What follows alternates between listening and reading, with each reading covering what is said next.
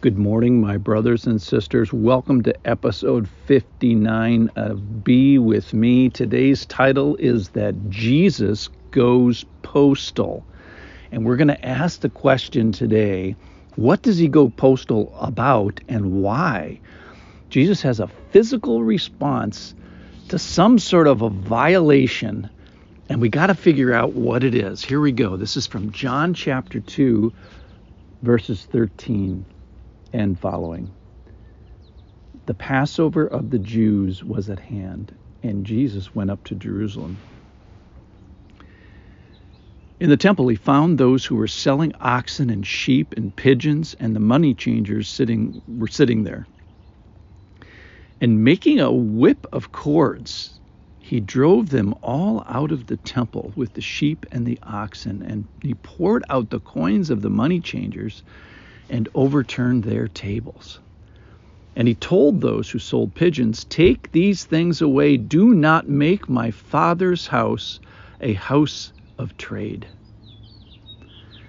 Verse 17 His disciples remembered that it was written, this is from Psalm 69, verse 9 Zeal for your house will consume me.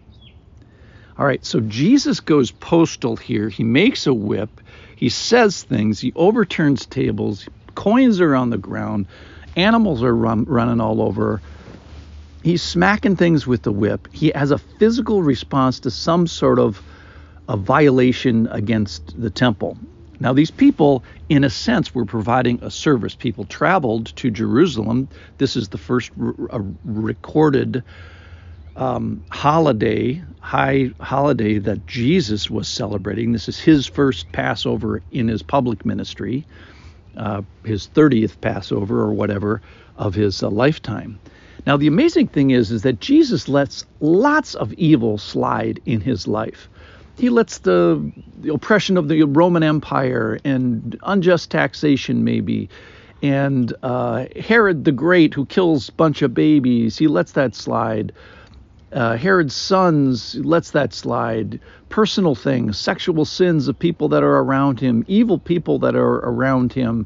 Um, even within his group, you got knuckleheads are us, Peter and the normal disciples, and then you've got the super betraying Judas. He lets all that go, but this he does not let go. He cannot let go. He's got a a death grip on this on the temple. He couldn't leave this alone. This zeal got him. Okay, so why? What's the big deal about the the, the temple? Now these people uh, provided a service. People needed money changing. They needed oxen. They needed sheep. They needed pigeons, but not in the the Father's house.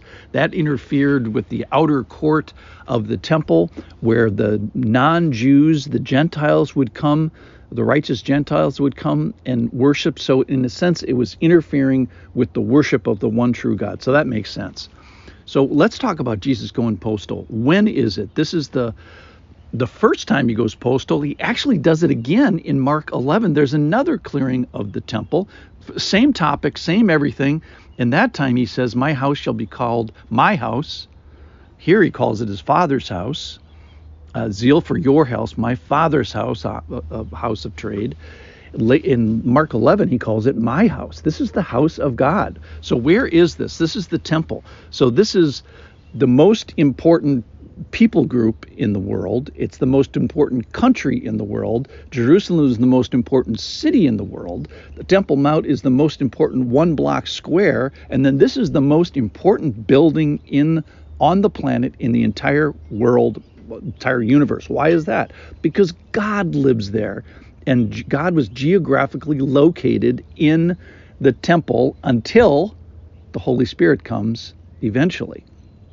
So so why what gets them all what gets Jesus all excited is he found them in there violating this temple. This is my father's house. This is his his his presence, his person. You have no respect for him. Um, it's a house for God. And if you want to read about that, go back to 2 Samuel chapter 7, fantastic chapter about David building a house for God. And it says there uh, that David's not going to be able to build the temple, but Solomon gets to build a house for my name, for my reputation. So even Jesus recognizes that this is a special place uh, of his presence and communion and communication. And uh, this zeal just gets a hold of him. Now, eventually, God is going to decentralize his presence. Like today, for example, he's going to indwell people. So in John chapter 14, he says, I will ask the Father, and he will give you another help, helper to be with you forever, forever. The Spirit of truth, whom the world cannot receive because it neither sees him or knows him. You know him, for he dwells with you and will be in you. And then later, verse 23, Jesus answered, If anyone loves me, he will keep my word, and my Father will love him, and we will come to him and make our home with him. In other words, the house for God changes in John chapter 14, but in John chapter 3, it's the temple. So here's the question Would Jesus go postal today? Now, historically, if you go to the temple, it's a historically important area. Jerusalem's an important city, and the Temple Mount is an important place. Uh, but would Jesus go postal today? No. Why is that? Because I believe that the house of God has changed. So Jesus would still have the same passion. He would have the passion for the place of God, for the home of God, for the house of God. But the question is, where is that now? Well, John 14 tells us it's left. He's left the building, if you will, and now he indwells believers. So here's the thing is God still has the same zeal and same object of the zeal, that is the house of God, but the location of it has changed. The location now is inside believers.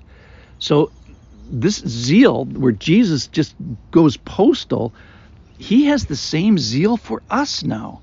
He's going postal for us. That's what he did on the cross. Is he just went crazy for us because we now have the Holy Spirit dwelling inside of us. We are the location of God. So now, if Jesus would come back now, he would just be going postal, not for the temple, with all due respect.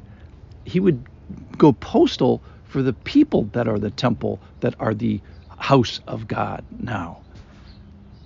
Thanks for listening.